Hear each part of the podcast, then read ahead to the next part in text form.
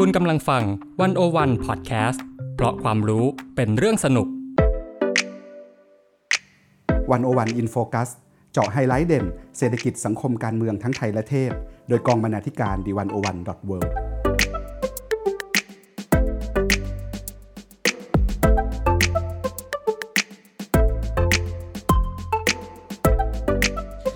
ดีค่ะ กลับมาพบกับวันออนอินโฟกัสนะคะ โดยวันนี้ท่านผู้ฟังอยู่กับขิมพิมพ์ชนกพุกสุขค่ะกองบรรณาธิการดีวันโอวันค่ะ แล้วก็อยู่กับผมนะครับ สมคิดพุทธศรีบรรณาธิการบริหารดีวันวันดอทเวครับอ๋อไม่ได้เจอกันนานพี่จุงเป็นไงคะก็ช่วงนี้ไม่ค่อยดีครับ เพราะว่าฝุ่นเยฝุ่อะนเยอะอ่านะครับคือถ้าแบบค่าฝุ่นมันก็เตือนเนาะแต่ว่าเอ่อถ้ามีโอกาสได้ออกไปใช้ชีวิตอยู่กลางแจ้งจริงๆเนี่ยซึ่งช่วงที่ผ่านมาเนี่ยแบบออกไปเดินออกออกกำลังกายอย่างเงี้ยครับ คือมันก็ได้ออกกำลังกายนะ แต่ว่าร่างกายแย่ลงเพราะฝุ่นปอดใช่ปอดหายครับนะคะก็เห็นแล้วก็โอเคเราก็ชนชั้นกลางอะเนาะคือก็มีทางเลือกระดับหนึ่งใช้รถยนต์ทำงานในออฟฟิศอะไรอย่างเงี้ยแต่ว่าเราใช้ชีวิตสั้นๆอะก็แบบชั่วโมงสองชั่วโมงเรายังรู้สึกว่าแบบแย่เลยใช่ไหมแบบต้มองไปก็เลยรู้ว่าเออแบบว่าเออมีคนที่ต้องอยู่ในต้องอยู่ในเมืองต้องต้องเลือกไม่ได้จริงๆเนี่ย เช่นคนที่เขาขายของอยู่ ริมฟุตบาทหรือว่าเอ่อมอเตอร์ไซค์รับจ้างไรเดอร์ที่แบบต้องใช้ชีวิตในเมืองทั้งวันเนี่ยคือรู้สึกว่าแบบเออเมืองมันโหดมากเมืองมันมันแย่จริงๆเมืองมันแย่จริงๆครับผอ่ามวันนี้ขิมก็อยากชวนพี่จุงมาคุยเรื่องการปรับปรุงผังเมืองรวมกรุงเทพนะคะ คือที่ผ่านมาในช่วงปีใหม่ไล่มากับมกราจนถึงกุมภาก็ยังเป็นประเด็นที่ที่เขาคุยกันอยู่เนาะเพราะว่าเกิดการปรับปรุงผังเมืองเป็นแผนระยะยาวอะไรเงี้ยคือเราก็ยังไม่แน่ใจหรอกว่า รูปลักษณ์โฉมใหม่ของผังเมืองเนี่ยจะเป็นยังไง เพราะว่า หลายคนก็อยากให้มันเป็นแบบพี่จุงเคยเห็นแบบพวกผังเมืองสวยๆ ในบาร์เซโลนาไหมสเปนที่เป็นกริดมันจะเป็นเป็นเป็นบล็อกบล็อกๆเลยใช่อะเป็นช่องเป็นกริดสวยๆเลยหรือแบบที่ปารีสฮะที่จะเป็นวงแหวนกระจายออกไป เป็นผังเมืองที่หลายคนรู้สึกว่าเนี่ยเป็นผังเมืองในฝัน แล้วเราจะทำอย่างนั้นได้ไหมเพราะว่าเวลาพูดถึงกรุงเทพเราจะรู้สึกว่า เอ๊ะเรามีผังเมืองหรือเปล่าวะคือไม่ต้องพูดว่าผังเมืองดีไม่ดีนะ เรามีหรือเปล่า ครับ แล้วประมีเด็นซอกหนึ่งซอยเยอะประเด็นหนึ่งที่ คุยกันเยอะ แล้วก็เถียงกันเยอะใช่ไหมเรื่องผังเมืองกับกับทุนใช่ไหมว่า คนก็จะออกมาวิจารณ์ว่าผังเมืองกรุงเทพเนี่ยเป็นผังเมืองที่เอื้อในทุนเป็นผังเมืองของระบบทุนนิยมอะไรคือเงี้ยมีจัดพื้นที่เพื่อให้เกิดการสร้างห้างสรรพสินค้า สร้างคอมมิวเนียม หรือว่าสร้างพื้นที่ที่ทำให้เกิดการจัดจ่ายใช้สอยทางเศรษฐกิจนะคะ เพราะว่าก็มีการจัดวางพื้นที่สีแดงหรือพื้นที่สำหรับส่งเสริมกิจกรรมเชิงพาณิชย์ต่าง ๆ ด้วยอะไรเงี้ยแล้วคนก็เลยรู้สึกอ้าวแล้วมนุษย์ล่ะ คนตัวเล็กตัวน้อยอะอยู่ไหนกันอะก็อันนี้ เลยเป็นที่มาว่าเอ่อขิมเนี่ยก็เลยไปคุยกับอ่าอาจารย์พรสันวิเชียนประดิษฐ์นะครับ คณะสถาปัตย์ภาคภาควิชาผังเมือง คณะสถาปัตยกรรม จุฬาลงกรณ์มหาวิทยาลัย แต่ว่าก่อนที่จะคุยเรื่องผังเมืองเนี่ย จริงๆอยากชวนไปย้อนดูงานใน 101 อยู่ 2 ชิ้นนะครับ ที่พูดเรื่องเมืองก่อนครับ คือที่เราพูดมาทั้งหมดเรื่องผังเมืองเรื่องทุนอะไรเนี่ยมันมี concept ที่สำคัญมากๆ ที่เป็นใจกลางอยู่ตอนนี้เวลาพูดถึงเรื่องเมืองก็คือเรื่องความยุติธรรมหรือความเป็นธรรมอืมเนาะคือเสียงวิจารณ์หรือเสียงบ่นเนี่ยที่มีต่อเรื่องผังเมืองเนี่ยก็คือมันก็อยู่ตรงเนี้ยคือเรื่องความเป็นธรรมคนรู้สึกว่าเออเริ่มความเหลื่อมล้ำความไม่เป็นธรรมเนี่ยมันสูงขึ้นในเมืองใช่ไหมครับทีก็เลยเอ่ออยากชวนย้อนไปอ่านบทความหนึ่งของเป็นบทสัมภาษณ์นะครับเอ่อคุณปานิชโพสีวังชัย เนี่ยไปสัมภาษณ์อาจารย์อภิวัตรรัตนวราหะอืมนะครับ เป็นผังเมืองจุฬาเหมือนกันนะครับ เรื่องไม่ว่าอยู่เมืองใหญ่หรืออยู่ป่า เราต่างมองหาความยุติธรรม หาคำตอบเรื่องเมืองยุติธรรมนะครับ ผมคิดว่าน่าสนใจมากเลยครับ เพราะคำถามแรก ๆ เนี่ย เวลาเราคุยเรื่องเมืองเนี่ยมันเราย้อนกลับไปถามเลยว่าเมืองคืออะไรอืมใช่ไหมครับ ซึ่งถ้าเป็นตามปกติแล้วว่าเมืองก็เป็นที่ที่คนมาอยู่ร่วมกันชุมชนแบบชุมชนนะครับหนาแน่นมีตึกสูงนะครับ แต่ว่า อาจารย์อภิวัตบอกว่าหลังๆเนี่ยเวลาศึกษาเรื่องเนี่ยคอนเซ็ปต์มันเปลี่ยนเหมือนเหมือนกันนะครับ เพราะเวลาพูดถึงเมืองเนี่ยแต่ว่าพูดถึงวิถีชีวิตแบบเมืองนะครับซึ่งมีอยู่ 3 อย่างนะครับคือวิธีการบริโภค วิธีการผลิต แล้วก็ประสบการณ์ของความหลากหลายนะครับแต่ก่อนเวลาเราพูดเมืองเนี่ยก็คือมันคือคู่ตรงข้ามกับชนบทโจทย์ใช่ใช่ไหมครับเอ่อเวลาพูดถึงชนบทก็พูดถึงสังคมเกษตรกรรม แต่เมืองคือ เอ่อถึงบริการแล้วก็การผลิตแบบอุตสาหกรรม มันจะถูกแบ่งแบบนั้นใช่ไหมครับ แต่ว่าตอนนี้ concept เหล่านี้ถ้าจะใช้ concept เดิมมามองเนี่ยมันเปลี่ยนใช่ไหมครับเพราะตอนนี้วิธีการผลิตในเมืองกับในชนบทมันไม่เหมือนมันไม่ต่างกันใช่ไหมโดยโดยเฉพาะถ้ามีดิจิตอลเข้าไปเนี่ยบางทีสิ่งที่เราบริโภคเนี่ยอาจจะไม่ต่างกันเลย แล้วก็ไม่ต้องพูดถึงว่าจะมีคนที่เคยอยู่ในเมืองจำนวนมากเนี่ย พอมีดิจิตอลเลยเนี่ยก็กลับไปที่ชนบทด้วยนะครับฉะนั้นอย่างแรกเลยก็คือว่าเวลา concept เรื่องเมืองเนี่ยมันไม่ใช่จำกัดอยู่ในพื้นที่เชิงกายภาพอีกต่อไปนะครับแล้วก็มีงานอีกชิ้นหนึ่ง ซึ่งเป็นอาจารย์อภิวัตรพูดเหมือนกันนะครับ แต่ว่าอยู่ในงานคนละเป็นชิ้นงานเสวนาเนาะเป็นงานเสวนานะครับเอออยู่ในงานที่เผยแพร่ใน 101 ครับ ชื่อไปด้วยกันไปได้ไกล ตีโจทย์เมืองยุคใหม่ ไม่ทิ้งใครไว้ข้างหลังอ๋อใครคิดชื่อเรื่องนี้อะเก่งจริงคืออาจารย์อธิวัตรตั้งโจทย์น่าสนใจมากนะครับ คืออาจารย์บอกว่าถ้าจะจัดการเมืองเนี่ย เราจะต้องเข้าไปดูว่าเรานิยามความเป็นเมืองผ่านทรัพยากรได้ไหมๆอืมนะครับ เพราะถึงแม้ว่าเราจะอยู่ในเมืองนะครับ แต่ทรัพยากรจำนวนมากที่เมืองใช้เนี่ยถูกดึงออกมาจากชนบท หรือว่าที่ที่ไม่ใช่เมืองนะครับ น้ำอากาศดินหินทรายสมมติว่าถ้าอยู่กรุงเทพเนี่ยน้ำอากาศดินหินทรายที่ใช้ก่อสร้างในกรุงเทพเนี่ยมันมาจากที่อื่น หรือว่าเมืองเนี่ยเราบริโภคสร้างขยะใช่ไหมครับ แล้วก็ส่งออกขยะออกไปที่อื่นที่ไม่ใช่เมืองครับคือในแง่นี้ถ้ามองจากกรอบของทรัพยากรเนี่ยเมืองเนี่ยมันไม่ใช่แค่พื้นที่เชิงกายภาพแน่ๆแต่มันเอ่อรวมไปถึง พื้นที่อื่น ๆ ที่ไม่ใช่เมืองด้วยแต่เมืองเนี่ยเข้าไปเกี่ยวข้องนะครับอาจารย์บอกว่าบอกว่าไม่ว่าจะมองจากนิยามผ่านวิธีการผลิตการบริโภคนะครับ หรือว่าจะมองจากแง่มุมทรัพยากรเนี่ย เมืองมันแผ่ไปทั้งโลกแล้วนะครับฉะนั้นการจัดการเมืองเนี่ยมันเลยต้องคำนึงถึงมิติที่มันหลากหลายมากขึ้น แต่ก่อนเวลาทำงานเรื่องเมืองเนี่ยก็ประสิทธิภาพเป็นหลักใช่ไหมคนมาอยู่รวมกันเยอะๆ สร้างระบบ ขนส่งขึ้นมา ให้คนมันเดินทางสะดวกเดินทางสะดวกเน้นแค่นั้นเอ่อเมืองมีอันนี้ถ้าใครเรียนผังเมืองพื้นฐานก็จะรู้กันว่าเมืองก็จะมีเอ่อการประหยัดจากขนาดใช่ไหมครับ คนมาอยู่รวมกันในตึกตึกเดียว เดินท่อแอร์ท่อน้ำแบบเดียวกันหมดใช้คนใช้เป็นพันคนเนี่ยประหยัดนะครับ แต่ว่าตอนเนี้ยโจทย์เรื่องเมืองอะไม่ใช่เรื่องประสิทธิภาพอย่างเดียวแล้ว แต่เป็นโจทย์เรื่องความเป็นธรรมด้วย ซึ่งมันก็จะโยงไปกับเรื่องผังเมืองที่เดี๋ยวเราคงจะได้คุยกันต่อไป นะครับ กลับมาที่เรื่องเออความเป็นธรรมหรือความยุติธรรมเนี่ยครับอาจารย์อภิวัตนะครับก็นิยามถึงแล้วว่าเมืองที่ดีเนี่ยจะเป็นต้องเป็นเมืองที่ยุติธรรมไหมนะครับอาจารย์ที่ว่าบอกว่าเอ่อเอาจากคอนเซปต์ก่อนก็มันต้องใช่แน่ๆใช่ไหมครับ แต่ว่าคำว่าเมืองที่ดีกับคำว่าเมืองที่ยุติธรรมเนี่ยมันเป็นนามธรรมทั้งคู่ เออ มันนึกภาพยังไงนะ เราคิดภาพตรงกันหรือเปล่าครัถูกไหมฉะนั้น ต้องเข้าไปดู 2 อย่างนะครับที่อาจารย์บอกก็คือว่า ความยุติธรรมในการจัดสรรทรัพยากร แล้วก็ความยุติธรรมในเชิงกระบวนการเพื่อตัดสินใจนะครับคือความยุติธรรมในการจัดสรรทรัพยากรก็ตรงตัวคือดูที่ผลลัพธ์เลยครับว่าผลลัพธ์จัดสรรออกมาแล้วเนี่ยโอเคไหมนะครับความยุติธรรมหรือความเป็นธรรมเนี่ยมันไม่ได้หมายความว่า ต้องแบ่งแล้วมันเท่ากันหมดใช่ไหมครับแต่ว่าถามว่าแบ่งแล้วมันแฟร์ไหมคนยอมรับได้ไหมใช่ไหมครับเพราะคนเนี่ยมีส่วนในการ สร้างสารรค์หรือว่ามีส่วนในการลงแรงเนี่ยไม่เท่ากัน แต่ผลตอบแทนออกมาเนี่ยก็อาจจะไม่จำเป็นต้องเท่ากัน แต่ว่ากระจายออกมาแล้วเนี่ยมันมันเป็นธรรมไหมมันทำให้คนรู้สึกว่าแบบแบบโอเคไหมนะครับ อันนี้คือประเด็นแรกนะครับ ส่วนที่สองที่มีความสำคัญไม่แพ้กันก็คือเรื่องความยุติธรรมในเชิงกระบวนการเพื่อตัดสินใจนะครับพูดง่ายว่าเรามีส่วนร่วมหรือเปล่าใช่ไหมครับ การการตัดสินใจว่าจะใช้ทรัพยากรไปทำอะไรบางอย่างเนี่ย เรามีส่วนในการแบบ ตัดสินใจด้วยไหม ถึงแม้ว่าเราจะเป็นคนที่อาจจะอยู่ในส่วนที่ได้น้อยใช่ไหมครับ แต่ถ้าเรามีส่วนในกระบวนการตัดสินใจแล้วเราเห็นว่าแบบเออกระบวนการแบบนี้เนี่ยเราคิดว่ามันพอไปได้เนี่ยเราก็จะรู้ว่ามันเป็นธรรมหรือยุติธรรมนะครับนี่เป็นสองคอนเซปต์หลัก ๆ ที่อาจารย์พิวัตรเนี่ยพยายามแบบปูพื้นฐานให้ฟังนะครับ ก่อนที่ผมก็เลยหยิบมาคุยให้ฟังเบื้องต้นนะครับ ก่อนที่จะไปคุยเรื่องผังเมือง ซึ่งเป็น หลักใหญ่ใจความที่อยากจะคุยกันวันนี้ เมื่อกี้พี่จุงพูดถึงว่าวิธีนิยามเมืองของเมื่อก่อนกับสมัยใหม่ไม่เหมือนกันแล้วใช่ไหมนี่คือระยะเวลาแบบสักสิบยี่สิบปีแล้วกันเนาะเวลาเราพูดถึงคำว่าเมืองอะ่ะเอออคำว่าผังเมืองก็เหมือนกัน คือขิมถามอาจารย์พรสันว่าเฮ้ยผังเมืองที่ดีหน้าตามเป็นแบบไหนผังเมืองนี้อุดมคติเลยอะเขาบอกไม่มีคือเปลี่ยนไปเรื่อยๆที่สมมติสมมติเราย้อนกลับไปยุคโบราณยุคกรีกครับผังเมืองที่ดีคือผังเมืองที่คุณมีกำแพงใหญ่ๆสูงๆเพื่อการเข้าศึกเข้ามาถูกไหมสมมุติ ถอยกลับมาอีก ผังเมือง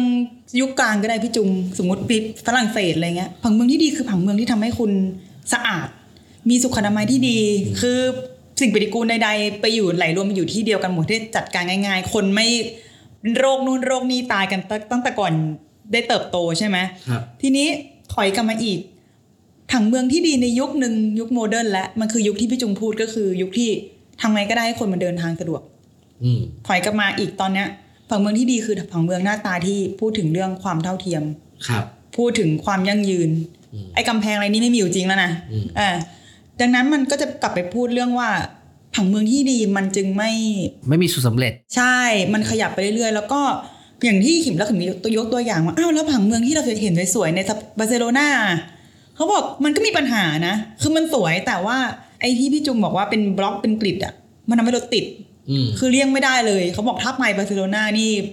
คุณต้องเดินอะ ครับ หรือถ้าเป็นปารีสเงี้ย ก็จะสวยมากวิวสวยมาก แต่ไม่มี sense of direction คือหลงแน่ๆ เข้าไปอยู่ในวงเวียนนั้นน่ะ ดังนั้นคำว่าผังเมืองอะเขาจึงบอกว่ามันคล้ายๆแบบ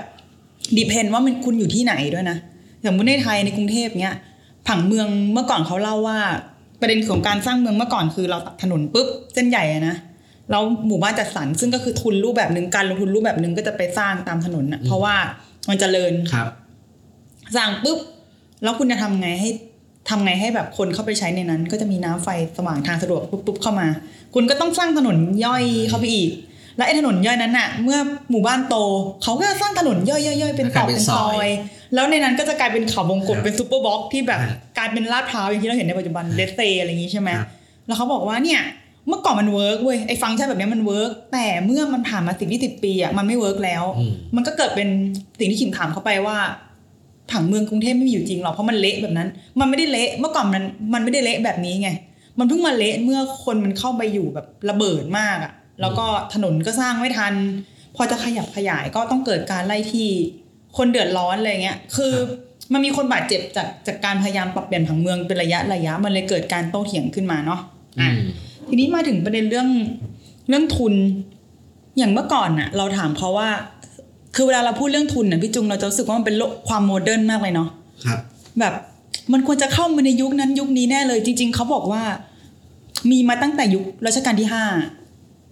เออ ก็คือซึ่งไม่ใช่ทุนแบบหน้าตาโมเดิร์นแบบที่เราจินตนาการหรอกแต่จะเป็นทุนทุนราคาทุทุนนจีนทุนจีนเออ เข้ามา คือ เข้ามาสร้างห้องแถวสร้างพื้นที่ต่างๆนานาแล้วก็แน่นอนก็มีการตัดถนน ซึ่งก็จะเป็นถนนโซนที่ขิมเคยบอกว่ามันสวยจังเลยอะแบบย่านดุสิตย่านเก่าๆเยาวราชอะไรเงี้ย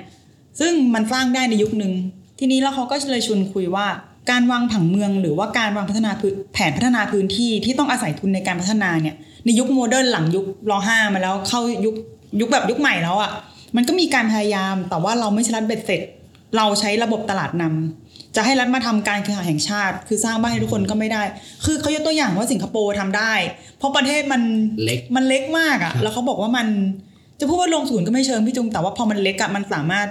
เบ็ดเสร็จ จัดม้วนเดียวจบนึกออกไหมแต่ไทยอะทำอย่างนั้นไม่ได้ขิงเข้าใจว่าสิงคโปร์น่าจะเล็กเหมือนภูเก็ตบ้านเราไหมใช่เล็กเล็กเหมือนภูเก็ตแล้วก็มีประชากรน้อยของกรุงเทพหรอใช่ครับประชากรสิงคโปร์เนี่ยน่าอยู่ที่ประมาณสักสามล้านคนเท่านั้นเองแต่กรุงเทพเนี่ยมีประชากร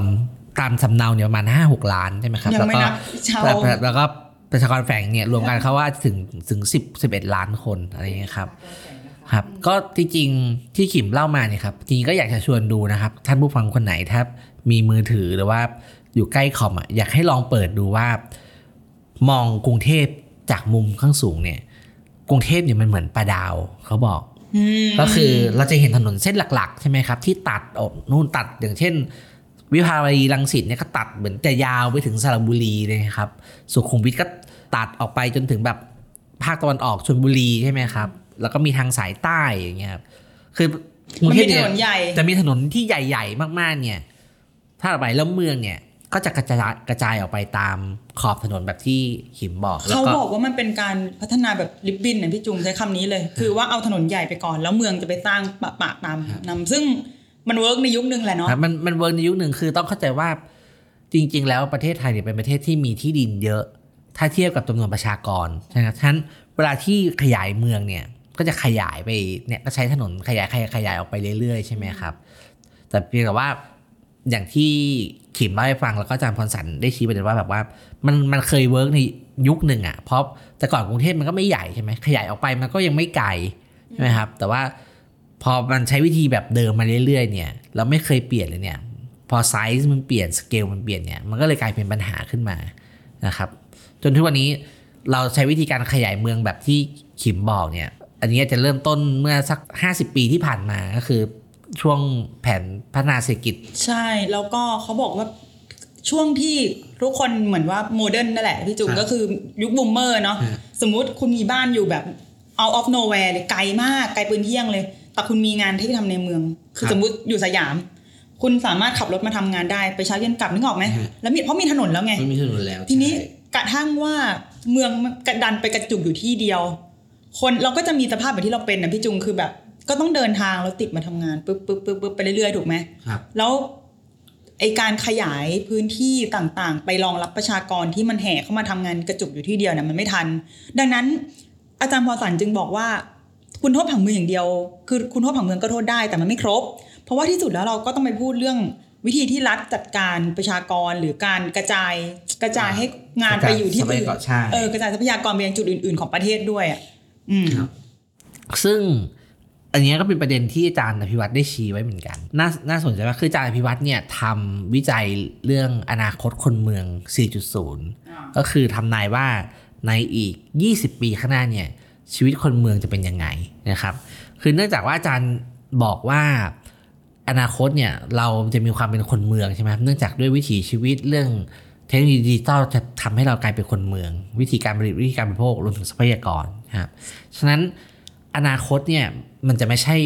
โจทย์ระหว่างเมืองกับชนบทแบบที่ผ่านมานะครับแต่จะเป็นความเหลื่อมล้ำนะครับ จะเป็นเมืองที่ขยายตัวกับเมืองที่หดตัวนั่นคืออาจารย์บอกว่า ร้อยละ 65 ของประชากรประเทศไทยเนี่ยอาศัยอยู่ในเมืองที่หดตัวนะครับ แต่ว่างบประมาณส่วนมากเนี่ยจะถูกทุ่มไปให้กับการแก้ปัญหาในเมืองที่ขยายตัวนะครับดังนั้นความเหลื่อมล้ำเนี่ยมันมันมันก็เริ่มมาแล้วว่าแบบว่าเอาคนคนอยู่เยอะแต่ว่าทรัพยากรน้อย แต่ที่ที่คนอยู่น้อยกว่า แต่ว่าทรัพยากรเยอะอะไรอย่างนี้ครับ ทีนี้อาจารย์บอกว่าจริงๆนี่เป็นไม่ใช่ปัญหาแค่เฉพาะในเมืองไทยนะครับ แต่ว่าเป็นโจทย์ที่ทุกประเทศในในโลกต้องเจอนะครับแต่อาจารย์ชี้ประเด็นอีกประเด็นหนึงที่น่าสนใจคือเวลาเราทำแผนใช่ไหมครับเนี่ยมันมักจะเริ่มต้นจากการทำวิจัยบางอย่าง ใช่ใช่ไหมครับ การทำผังเมืองมันก็มีงานวิจัย แต่ว่าถือว่าความเหลื่อมล้ำระหว่างเมืองเนี่ยมันเริ่มต้นตั้งแต่การเลือกเมืองเพื่อทำวิจัยแล้วนะครับ เพราะว่า เวลานักวิจัยหรือนักวิชาการเนี่ยก็คิดว่าเมืองสำคัญ เพราะมีงานวิจัยเยอะนะครับ เช่น ตอนนี้ถ้าเราลองดูเชียงใหม่เนี่ยงานวิจัยเพียบทีนี้เพราะเราเชื่อว่าพอมีงานวิจัยนโยบายก็จะตามไปนะครับในขณะที่เมืองจำนวนมากเนี่ยที่เป็นเมืองที่มีแนวโน้มจะหดตัวเนี่ยเช่นกำแพงเพชรนะนึกไม่ออกเลยว่าจะมีใครทำงานวิจัยเกี่ยวกับกำแพงเพชรบ้างนครสวรรค์นะมียังมันเกิดแต่คุณคุณคุณขิมเป็นคนนครสวรรค์นะครับ ครับหรือเมืองพูดง่ายๆว่าคือมัน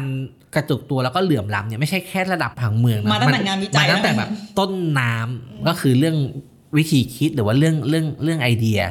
รวมถึงเรื่องการทำวิจัยนะครับดังนั้นโจทย์ก็คือเนี่ยครับว่าจะทำยังไงให้เปิดโอกาสให้เอ่อเมืองอื่นที่ไม่ใช่เมืองที่ขยายขยายตัวไม่แน่นอนว่ากรุงเทพเป็นภาพที่ชัดที่สุดใช่ไหมครับ แต่ว่าประเทศไทยเนี่ยมันก็มีเมืองอื่นๆอย่างที่พูดแบบเชียงใหม่ ขอนแก่นนะเขอนแก่นโคราชหาดใหญ่ก็คือเมืองเมืองหลักๆที่เราคุ้นเคยกันอยู่นะครับทำยังไงให้เมืองเหล่านี้ไม่เดิน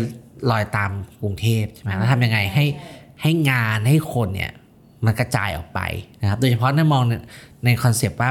เมืองเนี่ยมันไม่จำเป็นต้องมันไม่ได้ถูกผูกติดเรื่องกายภาพอย่างเดียว มันมีโอกาสอยู่ที่จะการเมืองให้โอกาสเนี่ยมันกระจายออกไปได้นะครับ อาจารย์พรสันเขาชี้ประเด็นว่าในแง่ความเป็นธรรมอะ เขาเสียดายที่กรุงเทพยังไม่สามารถบรรจุ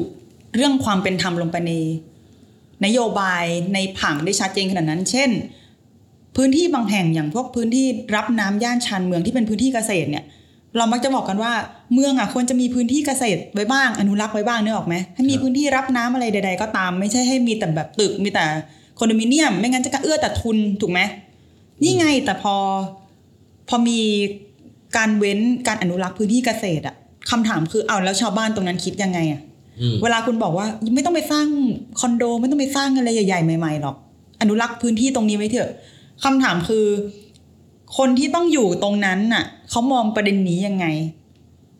ความเป็นธรรมของรัฐ ความเป็นธรรมของคนจัดผังกับชาวบ้านน่ะ อยู่คู่กันได้ไหมคือมันมันมันไม่ใช่แค่การบอกว่าทำเถอะ แล้วมันจะจบไง มันต้องอาศัยการคุยการ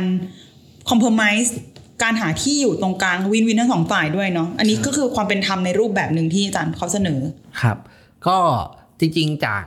ทั้งสองคนนะครับแล้วผมคิดว่าไม่ใช่แค่ทั้งสองคนนี้นะครับ ถ้าเราอ่านงานของอาจารย์พิษที่อันนี้เขียนลงมมมติชนนะครับนะครับ ก็เขียนเรื่องเรื่องผังเมืองกับทุนเนี่ย ก็จะเห็นว่าเอ่อเวลาตีโจทย์เรื่องผังเมืองกับทุนหรือว่าความเหลื่อมล้ำเนี่ยมันไม่ใช่การปฏิเสธทุนใช่ไหมครับ เพราะอาจารย์พรสันเขาย้ำว่า ทุนเสนอความเห็นได้แต่ไม่ควรไม่ควรชี้นำเพราะถึงที่สุดเราก็ต้องเราก็ต้องพูดกันตรงๆใช่อะว่าทุนมันมีส่วนจำเป็นในการสร้างผังเมือง แต่แต่โจทย์ก็คือว่าเนี่ยจะกำกับเนี่ยจะกำกับทิศทางของทุนยังไงนะครับเพราะถ้าทุนเนี่ยถ้าถ้าใช้เป็นเนี่ยก็เกิดประโยชน์นะครับก็คือเพราะงั้นครับก็มีคุณอุปการแล้วก็มีพลังเยอะในการขับเคลื่อนเมืองนะครับก็ปฏิเสธไม่ได้ว่าอันนี้เป็นเป็นหัวใจของเมืองเลยนะครับ แต่ว่าประเด็นก็คือว่าแล้วทำยังไงล่ะ เราถึงจะ กำกับทุนได้ แล้วก็ให้คนอยู่ในสมการด้วย อย่างที่ขิมได้พูดไปเมื่อช่วงต้นใช่ไหมครับผม ก็สำหรับงานเรื่องผังเมืองนะครับ จริงๆเอ่อวันวันๆเนี่ยก็ทำเรื่องเมืองแล้วผังเมืองเนี่ยอยู่หลายชิ้นนะครับ ชิ้นที่เราพูดถึงวันเนี้ยก็อยากจะแปะลิงก์ไว้ให้อ่านกันข้างล่างนะครับโดยเฉพาะงานของที่ขิมไปสัมภาษณ์อาจารย์พรสันเนี่ยคืออยากชวนให้ไปอ่านกันจริงๆนะครับ เพราะว่าคิดว่าเป็นประเด็นที่ร่วมสมัยแล้วก็ เชื่อเถอะว่าเราจะเถียงกันเรื่องนี้กันไปอีก อีกนานอีกอีกอีกหลายปีนะครับคือเพราะว่าในด้านหนึ่งเนี่ยในแง่ไอเดียหรือว่าวิธีคิดในการทำผังเมืองที่บนกระดาษเนี่ยมันอาจจะไม่ไม่ยากมากใช่ไหมครับ แต่ว่าความยากคือในเชิงคอนเซปต์ในเชิงทฤษฎีเนี่ยเมื่อเอาไปทำจริงจะเป็นยังไงยังยังยังไงยังต้องได้คุยกันอีกเยอะนะครับ ก็ใครสนใจก็อยากให้ลองชวนไปอ่านเดี๋ยวครับแปะลิงก์ไว้ให้นะคะในในบทความแล้วกันเนาะแนบไปกับ ลิงก์นี้นะครับผมได้โอเคครับผม สัปดาห์นี้ประมาณนี้ค่ะ แล้วเจอกันใหม่สัปดาห์หน้ากับวันวันอินโฟกัสนะคะ สัปดาห์นี้สวัสดีค่ะ สวัสดีครับ